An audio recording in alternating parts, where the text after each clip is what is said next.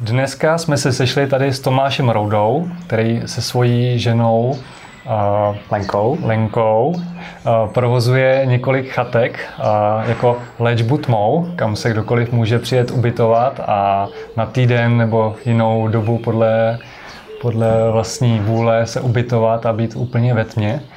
Určitě si o tom něco dohledejte, co je léčba tmou, o tom tady teďka nebudeme mluvit. A s Tomášem se budeme mluvit, bavit, jak jinak než o štěstí. Budeme si povídat pro web happyends.com. Já ho budu spovídat, jak terapie tmou může pomoct ke štěstí. A Tomáši, poprosil bych tě, aby se ještě trochu představil. Já jsem o to, toho o tobě moc neřekl, tak abys něco málo řekl o sobě a potom si budeme povídat dál. Aha, tak já jsem Tomáš, manželka je Lenka, jsme spolu přes 20 let, máme čtyři děti, žijeme tady u Kutný hory a, a jsme šťastní. Dobře, a má v tom uh, nějaký podíl právě léčba tmou, pobyty ve tmě? Určitě, určitě v tom má podíl, protože je, je opravdu krásný, když sem přijíždějí třeba, třeba unavený nebo řeknu rozsekaný lidi hovorově a, a za týden odjíždějí lidi, kteří mají chuť do života, tak to je moc pěkný. Takže to je nejčastější scénář tohle? Hmm. Je to tak? Hmm. Já se zeptám, jak vlastně uh, léčba tmou uh, působí, působí na člověka? Co, co vlastně tomu člověku může dát? Když se naposledy zeptali Budhy, co mu dala meditace, tak na to řekl nic. A já si myslím, že bych to asi zvolil ve stejném duchu, že pobyt ve tmě člověku dá nic. Takže nic. Nic, co už by neměl. Aha, aha. A v čem je vlastně dobrá?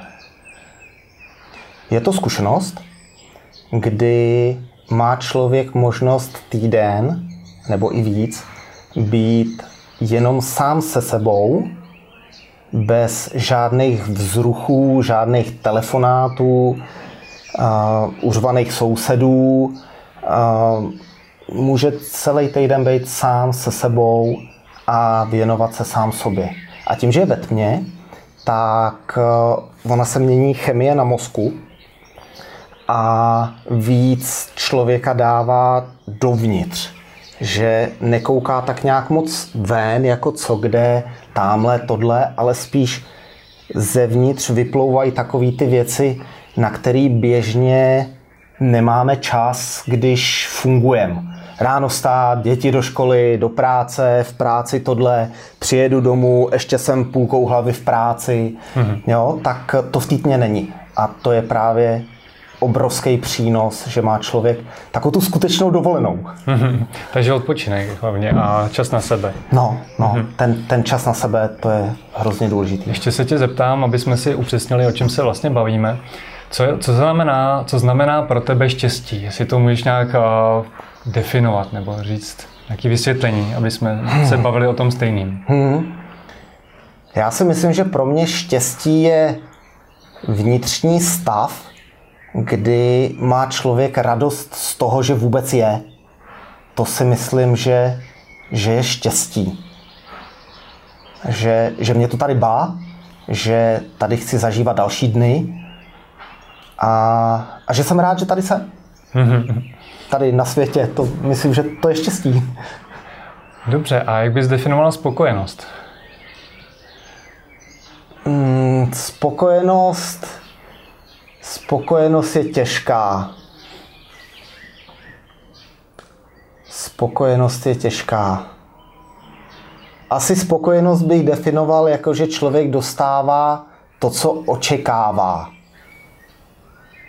Nebo, se, nebo něco udělá tak, jak to očekává.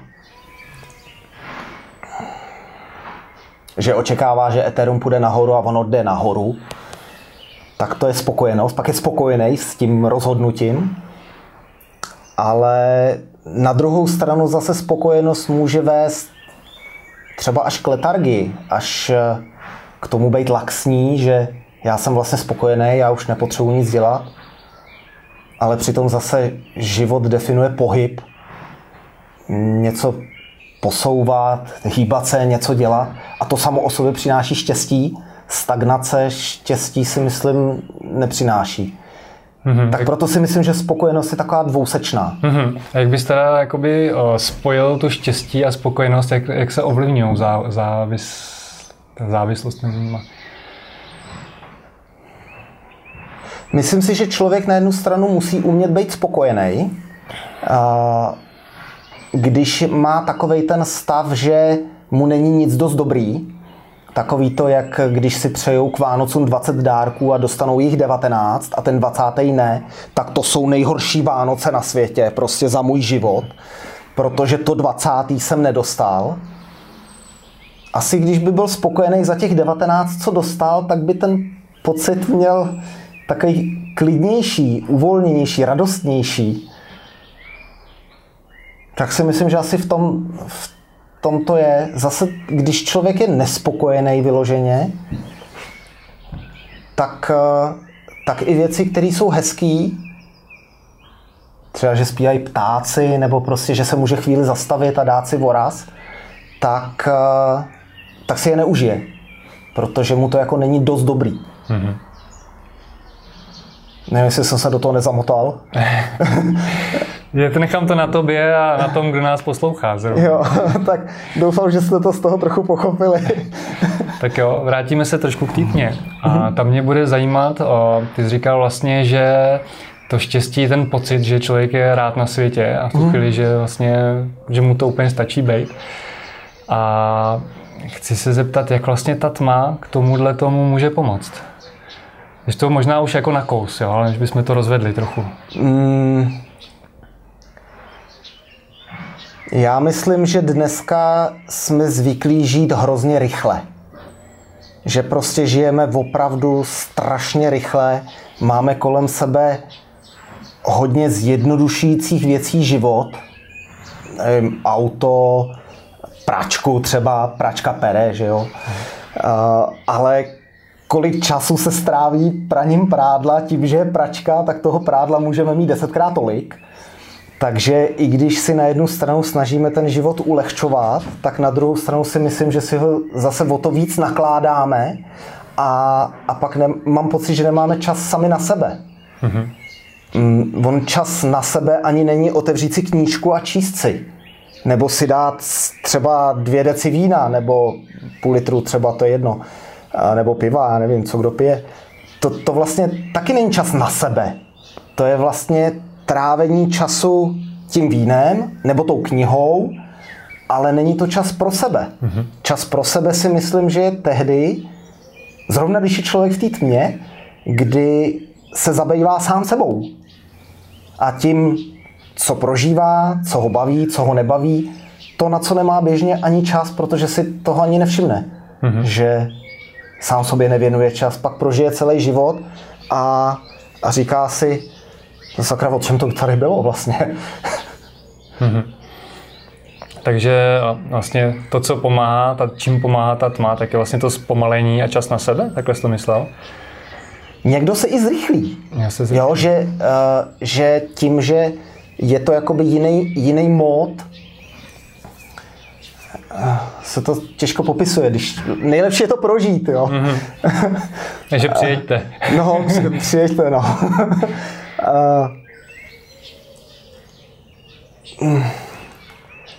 je to je to to, že člověk je pozorný tomu, co se mu děje v těle. To, co se v něm odehrává. Jo? Protože vevnitř není socha. Mm-hmm. Jo? Tam je, je organismus, který se nějak projevuje. Máme na to nějaký senzory, které jsou ale otupený tím, že běžím na tu poštu, že teďka šéf mě zase vynadá nebo něco prostě. Mm. A pak nejsme v sobě. Mm. Jsme tak venku, jakoby. A ta tma, a ona to nedělá jenom ta tma, oni jsou jiný způsoby, třeba jak to udělat, třeba meditace nebo, eh, nebo jiné věci, třeba příroda eh, k tomu taky pomáhá. Když třeba člověk vidí nějakou kitku, kterou nikdy neviděl, líbí se mu, tak taky, že ho kouká na ní úplně celý opařený a najednou tam v tu chvíli ta osobnost tam jakoby není. Jo, že tak jako jenom prožívá. Jo? Že tam není takový to, já jsem ten ředitel IT, který musí tohle a tohle. Jo? To tam vlastně není v tu chvíli. A v té tmě se to právě děje taky. A mně se hrozně líbí, že se to děje prakticky každému. Mm-hmm. 99,99% lidí to má, že Přitom je to úžasný, jo, prostě jenom se zavřeš do tmy a, a ono se to děje samo, to je, to je nádherný, prostě to, to je dár z nebe. Mm-hmm. Jasně. Co termín, co termín přítomnost? Souvisí to? Jakože přítomnost v tom okamžiku? Mm. Nebo v týdně to je vlastně úplně jinak, že člověk možná ani tolik přítomný není? Jak to funguje?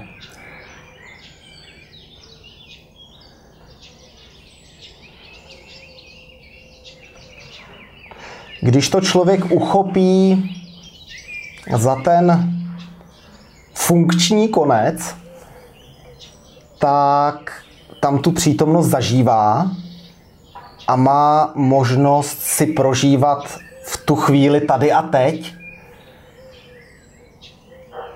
Když to nechytí za ten funkční konec, ale za takový ten klasický, a chodí mu myšlenky a nadá, dále se v nich pod, podpořuje, je divný.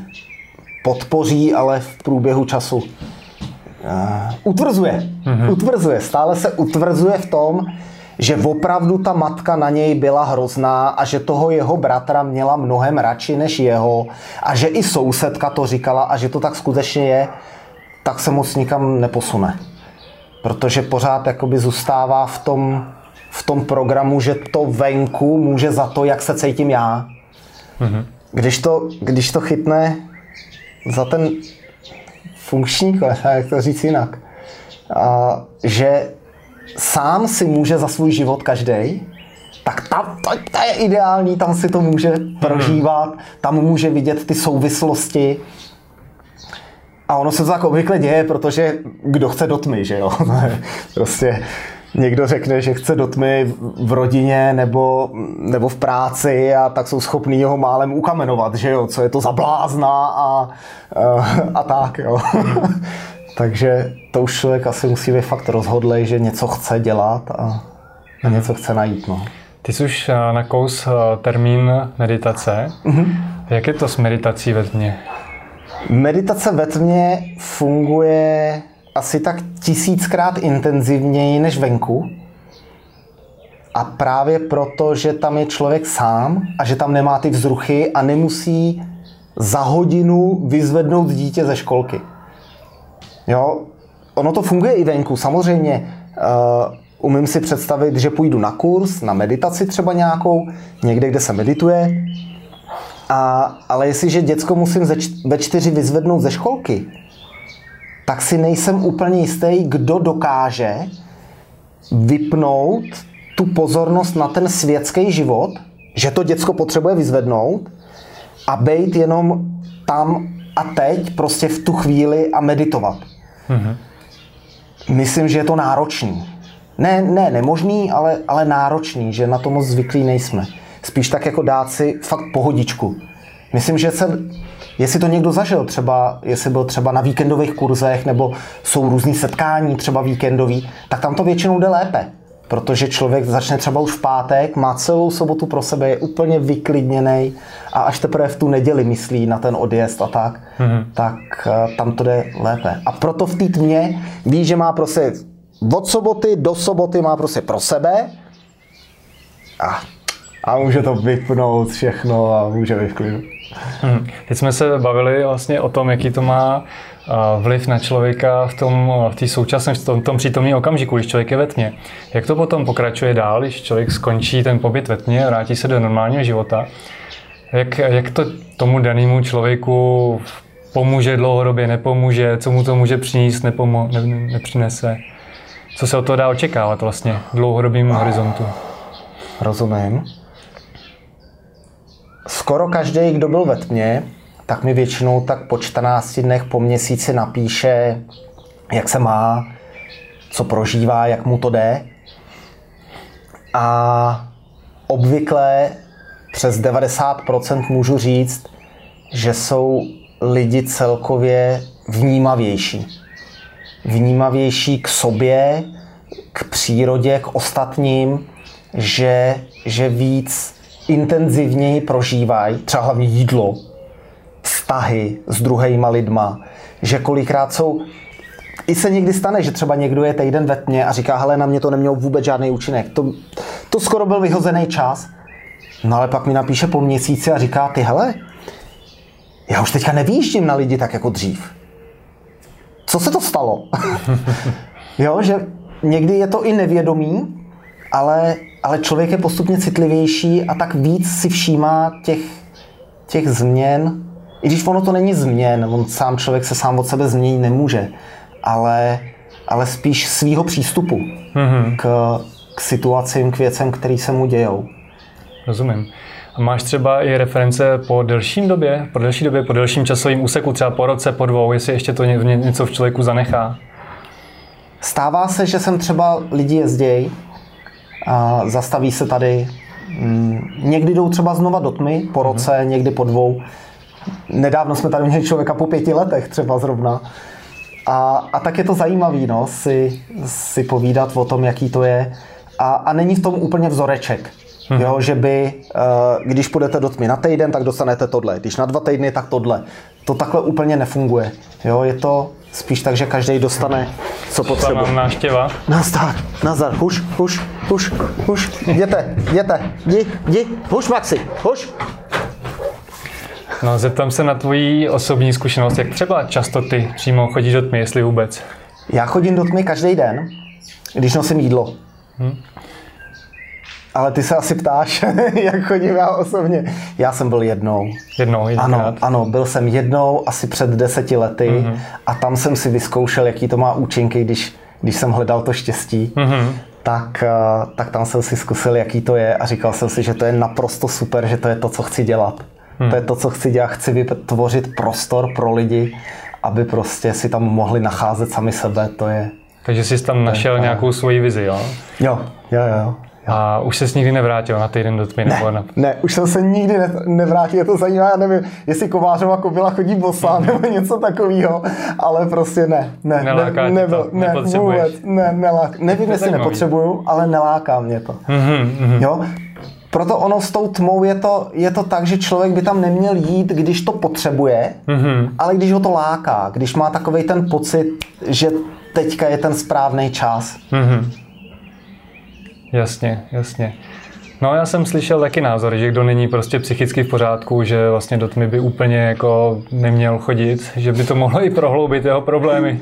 Definuj psychicky v pořádku. No tak... Jestliže... Jsem jestli, necítil, necítí v pořádku. Jestliže se celý svět zavře kvůli tomu, aby náhodou neumřel, jestli lidi pracují od nevidím do nevidím, proto aby vydělali víc peněz a mohli být s rodinou, s kterou pak nejsou, Uh, řekni mi, kdo je dneska psychicky v pořádku hmm. asi. Hmm. Rozumím. To je docela dobrá otázka na zamýšlení.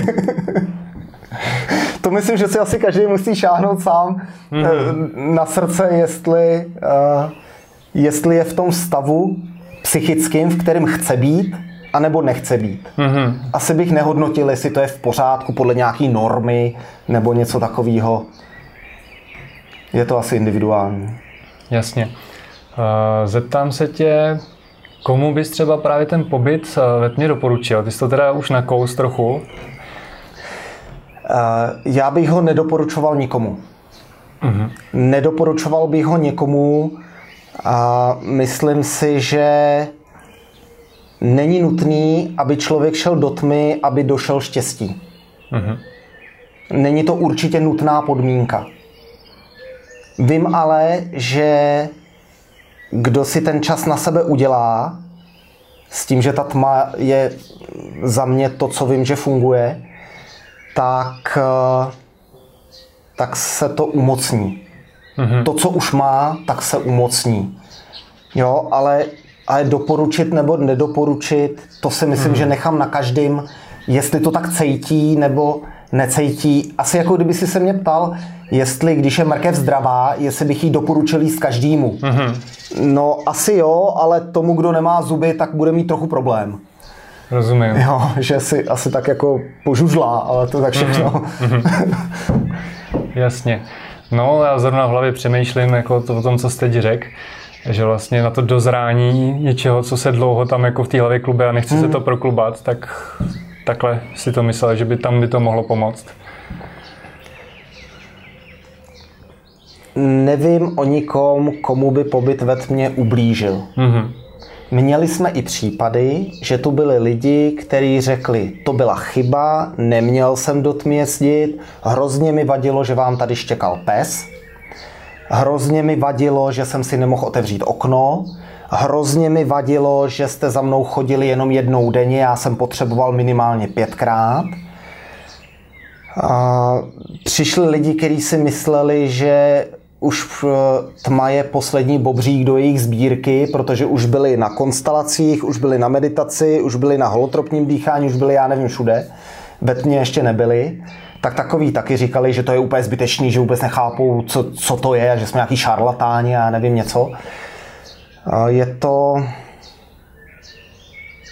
To různý, no. Musí to člověk prostě cítit, že, mm. a, že to tak, tak chce. Mm.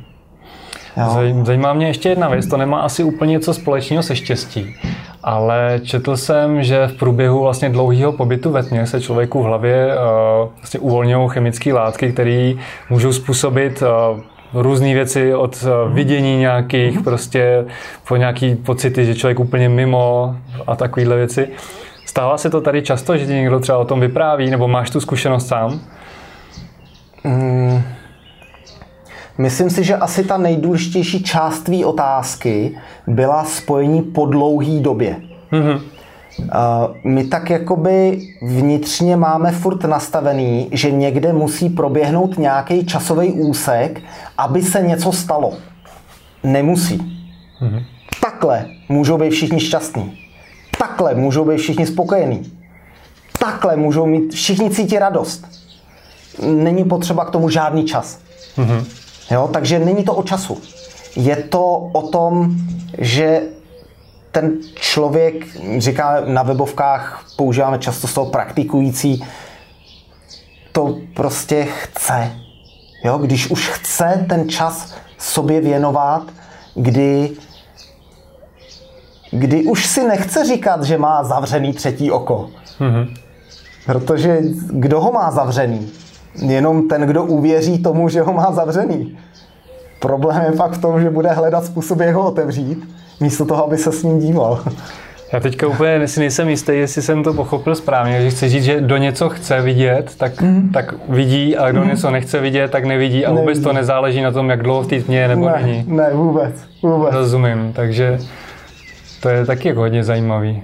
Jo, proto my, my jsme zvolili ten týden jako minimální čas, mm-hmm. Kdy to není o tom, že uh, by se ty věci, co se tam dějou, neděli hned první den. Oni se dějou.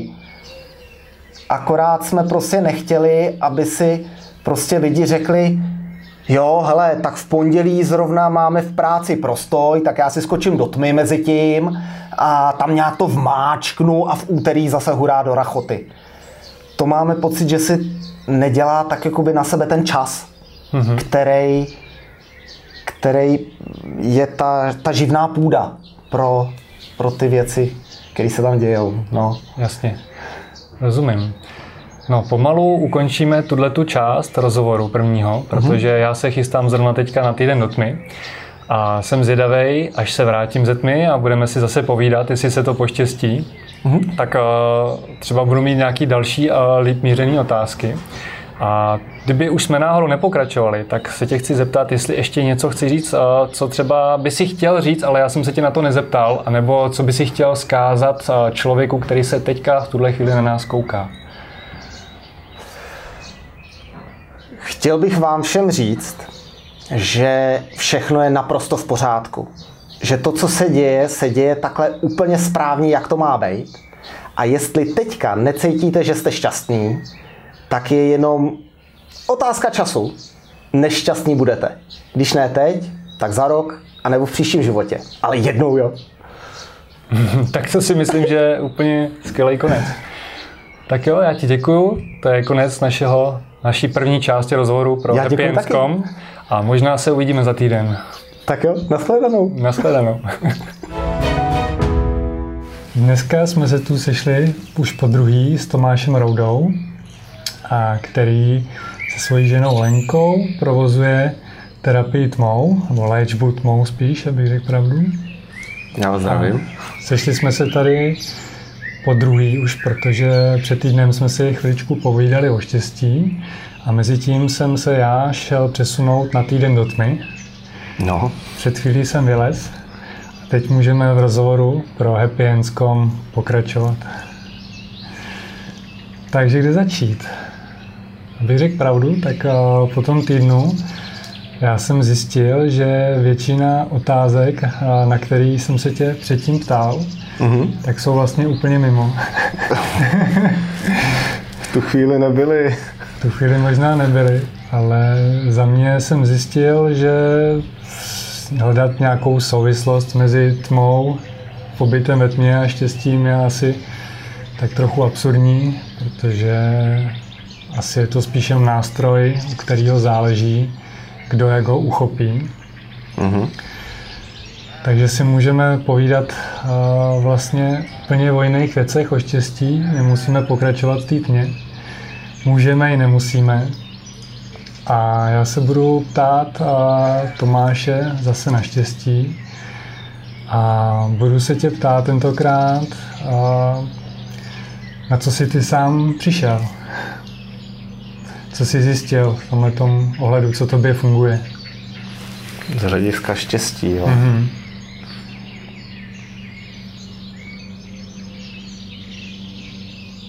Co mně funguje.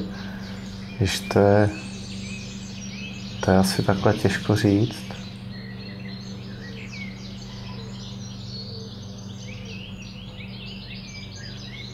Se mi funguje prostě být co nejvíc vědomý. Být vědomý toho, že jsem tady, že něco dělám, že spolu teď mluvíme. Myslím si, že když, když přestanu být vědomý a začnu být někde jinde, než zrovna jsem, v té hlavě, takhle, tak, tak pak to prožívání toho světa je takový slabší a není tak intenzivní. A pak si myslím, že, že se může vytrácet ten, ten pocit té radosti z té samotné existence, z toho, že vůbec člověk je. Že se vytrácí to štěstí. Mhm. A jak se ti daří být v přítomnosti? Mm, někdy moc ne, někdy víc. Ono, ale spíš víc než, než míň. Zeptám se jinak, a co ti k tomu pomáhá? Myslím, že asi když přichází nějaký utrpení, nějaký pocit nějakého diskomfortu nebo, nebo třeba, třeba emocí, které se mnou cloumají, tak myslím, že mi asi hodně pomáhá myslet na to, že to utrpení není moje. Že to prostě tady je a je můj že to, jak tu situaci nebo ty emoce lidi vnímám, nezávisí na nich, nezávisí to na té situaci, ale že je to mý nastavení vevnitř. Jak vnímám ty věci, co se dějou. A tak, když jsem vědomý v té přítomnosti, tak mám pocit, že že to prostě, to utrpení není moje, že, že když mi někdo řekne, že jsem kretén, tak to není moje, to je jeho. Mm-hmm. Jo, že to, co já s tím udělám, když mi někdo něco takového řekne, tak to si myslím, že je to štěstí. A jakým způsobem se držíš přítomnosti v momentech a takový té pohody, když na to člověk často nemyslí? protože když nám je špatně, tak většinou se na to soustředíme, aby nám nebylo líp a pracujeme na tom. Ale zrovna když všechno tak jako by běží, tak v téhle chvíli se snaží být přítomný. Když všechno běží jak na drátkách, tak to myslím, že jde prakticky každému, aby byl vědomý a v přítomnosti. Protože když vyhraješ v loterii třeba, tak eh, asi z toho nebudeš smutný, nebudeš cítit hrozný utrpení. Nebo když se třeba narodí baby, to je taky, taky velmi podobný, tak eh, ten pocit té radosti, té plnosti, takového tetelení se, to, to si člověk užije. Spíš když eh, třeba nemá na složenku na nájem, tak asi, asi z toho moc nadšený nebude a, a, a pak se ta pozornost dává někam jinam, pak se řeší různými způsoby spíš jakoby útěku, otočení se k tomu. Když se pohádám s partnerkou, tak mám tendenci třeba jít pryč, protože ty emoce jsou silný, tak eh, ale tím se vlastně nic nezmění, když člověk odejde. Hmm, dobře, já jsem teď neměl na mysli úplně takový ty výkyvy, ať pozitivní nebo negativní. Spíš takovou tu běžný, běžnou denní rutinu, ten stereotyp, když ten den jde nějakým způsobem, dějou se normální, nevýrazné věci. To myslím, že je asi hodnocení toho člověka každýho, jestli se dějou nevýrazné věci. Nevím, teďka tady bečí ovce a mně se to docela líbí třeba. Někomu by to přišlo nevýrazný. Takže takovýhle momenty právě ty nemáš vůbec. Hmm. Když mám pocit, že mi něco připadá nevýrazný, tak je to jenom proto, že to dostatečně intenzivně nevnímám, že to od sebe, to koukám na to od sebe. Mm-hmm. Jo, že ta věc nebo ta situace nemůže za to, že ji nevnímám dost intenzivně. To já za to můžu. Ale ne ve smyslu viny, ale ve smyslu nějakého nastavení. Takovýhle vnímání e, situace máš přirozeně, nebo jsi se k tomu nějakým způsobem dopracoval?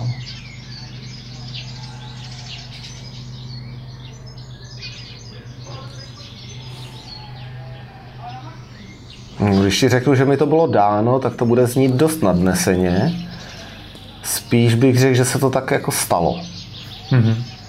Nemyslím si, že je možný se k tomu nějak dopracovat. To se prostě stane. Když, to je jako když se člověk zamiluje. To se taky stane. Nemůžu si říct, teď se zamiluju nebo teď se odmiluju. To se prostě stane.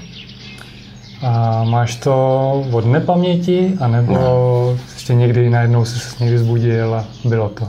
Spíš bych řekl, že je to takový proces. Jo, že uh, že taky se naštvu nebo se hněvám. Ale je to takový proces, že to vnímám to jako proces. Jako když se někdo učí jezdit na kole. Jo, já chápu, že by bylo hezký říct, co konkrétně udělá, udělej A, B, C, D a budeš jezdit na kole. Ale a to nikdo neřekne, prostě jezdí, jezdí, jezdí, jezdí a ono to tam jednou skočí prostě. Tak asi tak je to s tím. Taky stejný. Takže si k tomu nějakým způsobem jako vědomě směřoval, nebo vůbec? No určitě. Já myslím, že asi každý na to vědomě směřuje, protože to utrpení je těžký. Je to, je to těžký, pak nás nebaví žít, pak, pak je to tak, může to být až nuda třeba někdy, nebo na druhou stranu to může být tak, jako že nebezpečí číhá úplně všude. Člověk je strašně ve stresu, nervózní, kde co náhodou na něj vyskočí, co přijde. A když je toho dostatečně hodně, tak si řekne, a teď já se na to taky můžu vykašlat prostě budu v pohodě. Hmm. Ale ne v pohodě tím, že si dám pivko, na pivku není špatného, ale prostě myslím k tomu, aby to zahnalo ty emoce. Nebo, nebo když vyměním partnerku, tak to neznamená, že ty, ty problémy, to, to nastavení člověka zmizí. No, zmizí, on bude stejný. Dost často se lidem stává, že s dalším partnerem řeší úplně stejný problém jako s tím prvním, protože si je vlastně nesou sebou. A když v tom člověk najde ten vzorec, že si řekne, tohle už se mi děje po pátý, no tak jednou mu prostě dojde, že to dělá on, že to dělám já. Já to prostě tady dělám, tak eh, a to si myslím, že je dost důležitý krok, vlastně podstatný krok. No pak se to stane samo. Chce to mít prostě dost utrpení, aby člověku došlo, že to dělá sám sobě, že nikdo nemůže za ten jeho nuzný život tak, jak žije, že to jenom on sám, což může být někdy těžký. Viděl jsem i lidi zvracet, když na to přijdou. A pak prostě přijímat to, co je a no, to tak, tak je samo. samo. A jedna věc mě vrtala hodně hlavou, když jsme si povídali minule, tak jedna věc, kterou si zmínil, byla, že vlastně všechno je v pořádku. To je to, co si chtěl zkázat. No, no je. A druhá věc, kterou si říkal už asi mimo vlastně rozhovor, který jsme natáčeli, ale že vlastně člověk vlastně si za všechno může sám v podstatě, že to, co se ti děje, si děláš sám. Říkám to tak správně? Nebo že no, ovlivňuješ svůj život primárně? A no. mě nejdou úplně do hlavy spolu tyhle ty dvě tvrzení, když vlastně je to tvrzení, všechno je v pořádku, protože to tak má být, no. tak eh, to je taková karta osudu, dá se říct. A to, můj život je takový, jaký si ho udělám, je vlastně projev vlastní vůle. A teď se ptám, nejdou osud a vůle v tuhle chvíli svým způsobem proti sobě?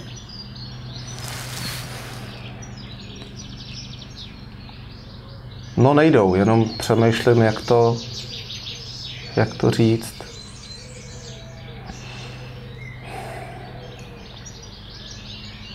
Když se rozhodneš skočit z mostu a v půlce toho letu si rozmyslíš, že už to nechceš, je ten dopad a ta smrt osud nebo tvoje vůle? To mi řekni ty. Já myslím, že to vnímáme jako osud. Že já jsem se rozhodl to, že už to tak nechci a ono se to stalo a tak je to rána osudu. Ale není. Na začátku celého toho činu byla moje svobodná vůle, že chci skočit. A takhle si myslím, že se to děje. Že my si to třeba nepamatujeme, že jsme se tak rozhodli kdysi dávno, nebo včera, nebo před chvilkou. Ale ty rozhodnutí mají důsledky a když, když pochopíme, že ty důsledky jsou z toho, co my jsme se rozhodli, tak si myslím, že člověku dojde, že má tu svobodnou vůli, že, že kvůli němu se to děje. Proto tu jsou ty indicie. Jo, že mám třetího partnera a on mě stále bije tak to si to mezi sebou řekli, chodili spolu na nějaký kurzy násilí. Ne, to já si vybírám lidi, kteří jsou podobní. Dokonce je vlastně jedno, jestli mě vlastnosti druhých lidí přitahují nebo odpuzují, ale je tam nějaký vzorec, že se to opakuje. I když chci přestat s kouřením, pokaždý, když dokouřím, tak si řeknu, že chci přestat. V tu chvíli ale potom nastoupí nějaká ta závislost, nějaký ty, ty chemie, že jo, ty, ty receptory v mozku, který tam spustí ty sliny, nějaký to svírání a zase si dám to cigáro. Znamená to, že je to osud, že musím kouřit? Myslím, že není. Myslím, že to jsou důsledky toho, že jsem vůbec začal. Že je to ta svobodná vůle. Mm-hmm. Teď zase trošku uh, odlehčíme a vrátíme se trošku i k té tmě. Mm-hmm. Mě by zajímalo z tvý zkušenosti, protože léčbu tmou provozuješ už několik let. Říkám to správně, už hodně let. No, nějaký to budou. Chatek tady na, na, tu, na ten pobyt ve tmě jsou čtyři, takže uh-huh. za, tu, za tu dobu, dá se říct kariéru tvojí, si tady už uh, mluvil se spoustou lidmi, protože Tomáš si s lidma, když o to stojí, taky povídá. Mě by zajímalo, je tady nějaký vzorec, na co často ty lidi přicházejí po té tmě? No, že to utrpení není jejich. To je, to je nejčastější, že, že ta jejich maminka opravdu nemůže za to, co z nich vyrostlo. Že ten soused fakt nemůže za to, že oni nemůžou spát. Že ten šéf fakt nemůže za to, že oni mu nejsou schopní nic říct. To, to je úžasný. To je úžasný. To, to je taková změna, že víš co, prostě přijde ti člověk, který, který je rozbitej nějak a po týdnu ve tmě cítí, že má život ve svých rukou. Že má svůj život ve svých rukou. To je, to je úžasný.